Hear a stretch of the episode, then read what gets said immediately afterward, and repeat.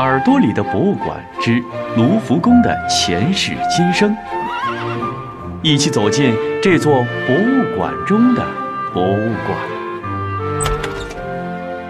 亲爱的小朋友们，大家好！我们继续跟随耳朵里的博物馆，了解卢浮宫的故事。前面讲到，路易十四曾经动过想要拆掉卢浮宫的念头。其实啊。还有位国王也动了同样的念头，他呢就是我们今天要认识的路易十五。那他又是因为什么原因要拆掉卢浮宫呢？在他当国王期间，卢浮宫的命运又发生了怎样的变化呢？一九一七年五月一号，还有四天就是太阳王路易十四的生日了。那将是个值得庆祝的日子，从来没有哪个法国国王像他这样在位超过七十年。可他没有等到那天，就在心爱的凡尔赛宫去世了，留给继任者的是一个强大的法国。但也因此啊，常年的战争让国家和百姓奔赴了沉重的负担。他的继任者就是路易十五，是他的。儿子的儿子的儿子，那年路易十五啊，还是个只有五岁的小国王。小国王啊，一直被安排在巴黎附近的城堡里生活，直到十二岁时才回到了凡尔赛宫。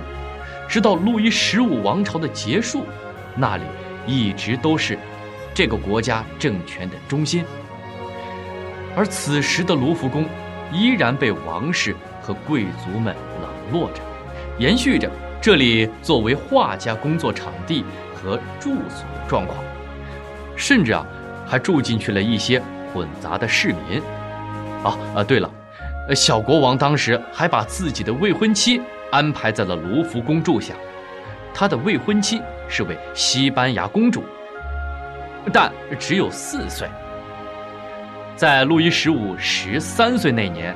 巴黎最高法院宣告他成年了，他终于可以按照自己的意志去管理这个国家了。起初，在很多人的帮助下，这时的法国和平而又兴旺，百姓们把他们的国王称为受人喜爱的路易十五。但后来出现了很多的问题，尤其是在国家的财政方面。本来老国王路易十四的连年战争和大兴土木，已经给法国带来了财政的混乱。路易十五啊，则让这个问题更加的严重了，以至于在他四十岁时，居然又提出了一个惊人的计划，那就是拆除卢浮宫。但最终啊，还是因为花钱太多，没有足够的资金去给拆除工人支付工资。搁置了这项计划，卢浮宫才得以幸存。随后的时间里呢，卢浮宫的修葺和改造在慢慢的进行着，清理工程就持续了好几年，还曾小规模的增修了一部分建筑。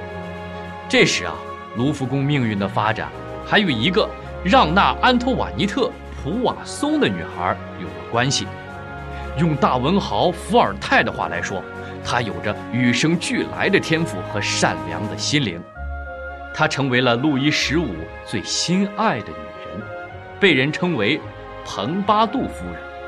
深受国王喜爱的蓬巴杜夫人身边聚集起了众多艺术家和哲学家，常常组织各种艺术活动，推动着卢浮宫的改扩建计划。但来自宫廷力量的阻挠呢，让他的很多设想都难以实现。真正的执行者则是他的弟弟。就在路易十五下令拆除卢浮宫的第二年，阿尔贝·普瓦松，也就是马里尼侯爵，被任命为王室建筑的总监，很多建设工作得以推动。并且普瓦松部分艺术家和哲学家的支持下呀，开始了将王室收藏的艺术品移至卢浮宫，并且在大画廊进行展示的讨论。并且最终在一七六八年向路易十五提出了这项议案。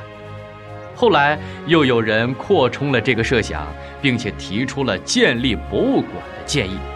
可惜的是啊，最终没有实现。但正是在十八世纪晚期时，预示着卢浮宫的命运将再次发生改变，从只服务于王室的皇宫，即将变为服务公众的博物馆。